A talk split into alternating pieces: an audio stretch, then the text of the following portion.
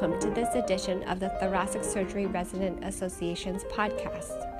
The opinions expressed in this podcast are provided for teaching purposes only and should not be applied directly to patient care.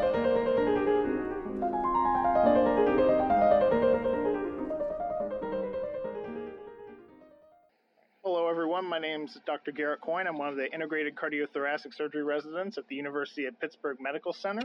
I'm here today with uh, Dr. Robert Kormos. He's the Brack G. Hatler Chair of Cardiothoracic Transplantation at the University of Pittsburgh, and he's also uh, has a dual appointment in the Department of Bioengineering. Uh, Dr. Kormos, thanks for being with us today. Yeah, it's my pleasure, Garrett. so, we're going to have a discussion today about ethics and how those interactions with industry play out uh, within the field of cardiothoracic surgery. You know, as we all know, we rely heavily upon the developments and products produced by industry to help our patients every day. Um, I'm just wondering if you could give an overview of how, how you see the global relationship between cardiothoracic surgeons and uh, our industry colleagues. So, in the broad definition of industry, this would include pharmaceutical companies, biotech companies, device manufacturers, and in general, their relationship with us is primarily to provide evidence uh, for educational purposes, especially as it relates to therapies that might involve the use of their products. Now, one has to be a little bit careful uh, when one is asking for real evidence. And so part of part of the relationship with industry, although one keeps an open mind about the information that they're bringing to the table, part of the challenge is making sure that what they're pr- providing you with is in fact evidence-based uh, information, and that means it comes from peer-reviewed journals, it comes from articles, position papers, policy statements, and things that have been published in recognized uh, sources of academic material. Uh, what we tend not to appreciate uh, is specific data on a specific product that isn't backed by that type of evidence. So it's data that they've collected on their own from individual surgeons, from small series and pilot studies one needs to be very careful about looking at that kind of information. But the the benefit of working with industry is they can be a good source of information on a particular disease state or a therapy. So it's it's it's has its benefits. I think one also um, needs to realize that if if a new technology, new biotech treatment or a new drug therapy is something that we're looking at becoming a user of, then it's important to understand side effects, it's important to understand indications and how that product is utilized. And that industry can do very well, again, as long as they show you the published data. The third area that is, is actually quite important is you need to decide as a surgeon if you want to be someone who utilizes technology once it's been approved by the FDA, or do you want to be part of clinical trials and clinical studies? Uh, and if that's the case, then the relationship with industry becomes uh, more intimate because they have to educate you about the product, they have to educate you about the use. There are uh, specific forms that need to be filled out, and there are certain rules about clinical trials and how you the conduct of those clinical trials and the relationship with your clinical trials team in the hospital, the nurses that collect the data, etc. And that material has to be shown to you, and that education has to come from the industry partner. So I think again, there's there's benefits for information, there's benefits in education, and in most of us, as we look at our peers around the country, find that if there's new therapies coming out, we want to be part of those clinical trials to be on the, uh, on the sort of frontier mm-hmm. of development of new things. So that relationship can be well established as well. So in our everyday practice as uh, cardiothoracic surgeons and cardiothoracic residents, um, in the OR on a given day, we can be confronted by many people from industry. We'll start there. What what's the best way to interact with these these these, these individuals well, and and get the information that they bring while at the same time maintaining some degree of equipoise? Well, so the, the first thing that's important is that most hospitals, including our own, have specific policies relating to attendance at procedures by industry representatives. So there is a process um, that usually goes through the purchasing department, particularly at our place, that um, requires industry representatives to sign in to be accredited to set foot in the institution. Once they've gone through certain procedures, and that includes things like getting proper inoculations, demonstrating that they're free of communicable disease, etc. Then there are education modules that they have to do to allow them to come into the hospital. Once that is done, the minute they would like to participate, say in a in a clinical trial uh, operation, they have to sign in. So they can't just come into the operating room. They they have to log in through a computer, given a special tag that identifies them. Um, if industry representatives want to talk to residents or students or faculty, they cannot come into those offices without being invited. So um, if they come with an idea, a presentation, then that requires actually interaction with one of the faculty members who then invites them to come, but they can't just show up at your doorstep or they can't cold call you, send you an email, say, we'd like to present this therapy or present this data. So there has to be a formal invitation. Once that is done, then I think um, you know the, the exchange of information can be take place in a number of different forms. You can have industry come to rounds. Uh, they can present materials. The, the, the thing that's critical is that they have to identify themselves and they have to identify that what they're presenting is on behalf of an industry and complete disclosure. Yeah, it has yeah. to be transparent. Yeah. So, given that, what are some of the rules or guidelines that residents and as we transition to you know attending and faculty roles should abide by when when interacting with people from industry. I mean, that, that has changed significantly over the years, both as, as far as the, the norms have gone, as well as the rules and regulations surrounding those interactions. What, what's, what, what's your view on that? Well, um, so I think there's a couple important things. First of all, um, if an industry partner wants to come in and provide educational material, that has to actually be cleared by most institutions' continuing education groups, and they, they want to see what's being presented. They want to understand the topic. They want to extend look at the extent of the educational uh, effort. Um, the industry partner cannot support uh, things like food. Mm-hmm. Um, they can't bring in coffee and snacks and luncheons. That can't be done on site. Mm-hmm. It's a, it's not allowed. Um, similarly, if um, they are coming to provide any kind of support for educational activities, uh, say grand rounds or conferences. You can't do that. Industry cannot support those things. Again, they can be invited in to give a presentation, but they can't support any type of faculty meetings or grand rounds or, or research meetings. That, mm-hmm. that's not something that can be done. Uh, off-site, if a uh, industry is having some type of symposium, um, we could attend that. Um, they cannot pay for your attendance if if there's an attendance fee to mm-hmm. attend that symposium. They cannot pay for your attendance. Uh, they can't cover your transportation. They can't cover your food. The fact of the matter is that many of those meetings will have refreshments and things like that if the value of those meet generally accepted standards, um, and by that I mean, you know, it's not an exorbitant meal, but you're supplying what you would normally get at a, a conference. Yeah. You can you can partake in that. Uh, that's not a problem, but you cannot. Uh, they cannot pay for dinners. Uh, you can't have a dinner or a meal somewhere and say, let's get all the residents together and we're going to go out to dinner and you're going to hear a lecture on a certain therapy. That that's not allowed. So modest support of food at meetings that that can happen.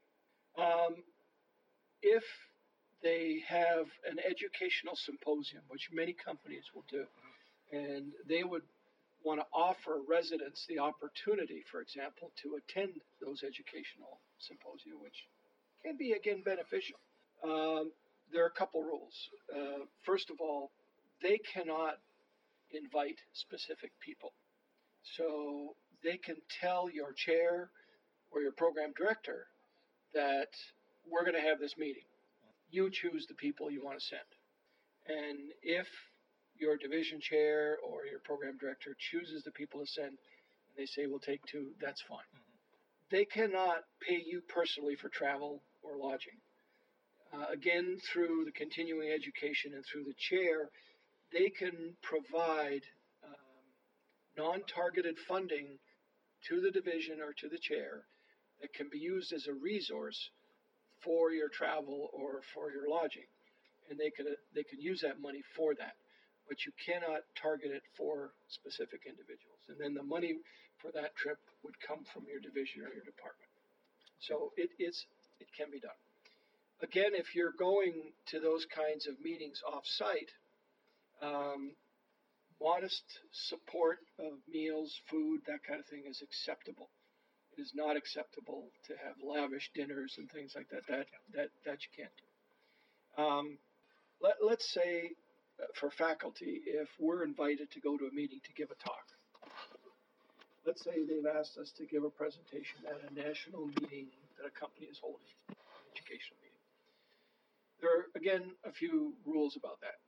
Um, we can again be supported if we're if we're just going to the meeting, they can't pay us. They can't support our travel, they can't support our food. If, however, we're presenting at the meeting, we're a participant, then again, they can provide funding up to about $2,500 for travel and lodging that would come to our division that can then use that money to pay for that, to support for that. So it's allowed. But the key is that we have to develop the material. So the company cannot say, we would like you to give a talk on the use of some device. And we want you to talk about the complications that are seen with this device.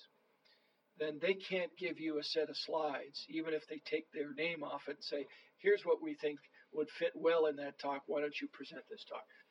That is ex- absolutely not allowed. What you can do is give them an outline of what you're going to talk about, and they can say, yeah, it looks good or not, but make some suggestions. But but they cannot control the content. We have to control that content. Mm-hmm. That's absolutely no option on that. That's excellent. And we talked about some of the those are those are kind of the, some of the rules and regulations surrounding our our interactions with industry. Another important part of interactions between cardiothoracic surgeons and industry is development and developing new products, new technologies, and innovating the field. And I think there's a very important link between industry and, and surgeons in that regard. And so I want to talk about that specifically for a little bit. How can cardiothoracic surgeons work with industry to develop a new technology? What are what are some of the, the norms of practice and, and some of the limits as well to those types of interactions? So, you know, these are done generally through consulting agreements. Again, if we want to be a consultant to industry, there are a couple things that have to be carefully taken care of. One of those is a non disclosure agreement. So there has to be a, uh, in, in general, if we're going to give industry some information or opinion on something, we want a disclosure agreement that protects our giving them that information. Similarly, they're going to want themselves protected if they give you some information. So these non disclosure agreements generally come in the form of what they call a bi directional non disclosure. Um, again, there are different forms of this, and the university may, for example, allow you to consult but they will not allow you to use the address of the university or your position at the university on any of the documents. So you have to put your home address and you have to put your own personal contact information.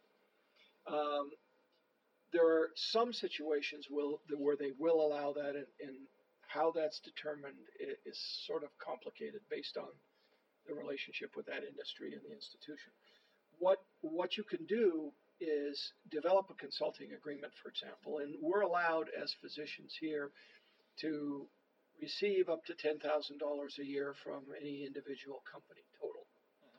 for consulting. But what has to be really clearly stated is the statement of work. What are they expecting from you? And what are you supplying? And all of that has to be cleared by your chair or the dean. So that relationship and exactly what you're going to provide has to be very clearly laid out. So it can't be that I'm on a medical advisory board and um, it doesn't have how often you're meeting during the year. Mm-hmm. It doesn't have what the product is out of that meeting, what's delivered. Uh, so, so, nowadays, what used to be quite common is these nebulous. I'm on their medical advisory board, and we're going to give you two grand for the travel. That you can't do can't anymore. Do you have to be very clear about the expectations and the deliverables. And again, that goes to the School of Health Sciences. Usually, your dean or your chair looks at that contract and has to sign off on it. You, you can then go ahead into that agreement. Um, and those consulting agreements can change depending on the university's perception of what you know what's happening as you as you go on. But um, the the second part of that is actually establishing a relationship, for example, in doing research. And again, it varies from university to university as to how much is allowable the University of Pittsburgh has become much more flexible in that relationship in the sense that let's say you want to co-develop something or an industry partner comes to you and says here i have a product but i want to make it better and we want to test this little bit that's going to make it better yeah. then they're coming to the university with their own ip you can enter into a contract relationship to do work for them in a lab mm-hmm. to test that. Couple rules. If the university is very clear about publishing rights, you cannot restrict publishing of research that you do. So if a company has in their contract that they ha- reserve the right to approve any manuscripts written on this research, the university generally will not allow that if there are students involved in the research. Mm-hmm. If you can demonstrate that there are no students, and residents aren't students, by the way, but if there are university students involved, then the, the company cannot restrict them from publishing. If there are not, then usually you, you can get by that, that restriction. Mm-hmm. But, um, and so if they come with IP, that IP goes back with a company. Mm-hmm. If the university employee, which we all are, develops something, that belongs to that employee in the university in, in the process of that research. Mm-hmm. On the other hand, if it's assumed to be co developed, then the university will claim that it has rights to ownership, but the company has the right of first refusal of that ownership. So if they say, we're going to buy it and it's ours, we could pay you a license fee or whatever. But if mm-hmm. we we want that, then it goes with them.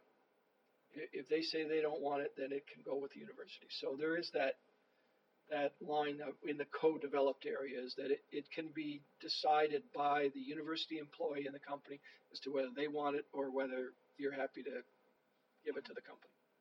So besides consulting, you can actually do research. And in fact, the university is now in its new in our university, and not all of them are like that, are actually encouraging faculty to work with industry. And the university is actually in a position now where it will rent out labs and rent out equipment that the company may not have and allow them to use that university material for a price. Mm-hmm. That never used to be available or, or allowed, but it is now. And it, it's also in in the sort of this new era of trying to develop these partnerships, the industry sponsored research is being promoted heavily here, both at the University of Pittsburgh and Carnegie Mellon University. So industry can come in and say, we're going to sponsor this research, research, we're going to use your people, use your labs, and we're going to pay you for that. And that was never allowed, but it, it now is. Again, stipulations are complex. And yeah. It's in the details of how you write the contract, but that can be done. Great.